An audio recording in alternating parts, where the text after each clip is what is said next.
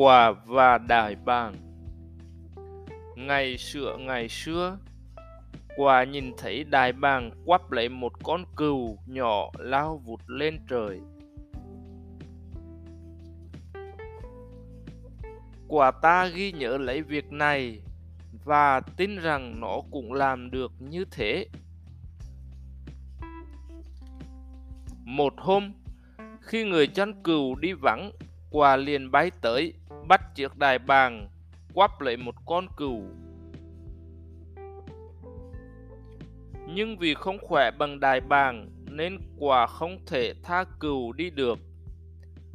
Không những thế, chân nó còn bị mắc vào lông cừu, quả không tài nào bay thoát đi được.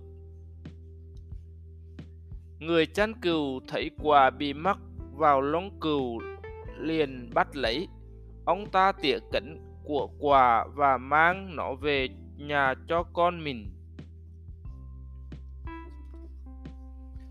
Khi đứa con hỏi, cha ơi, đây là loài chim gì vậy?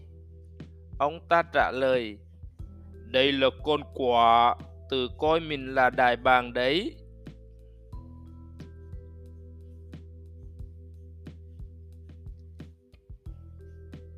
Bài học nếu cứ cố làm việc gì quá sức thì không những sẽ thất bại mà còn bị chê cười.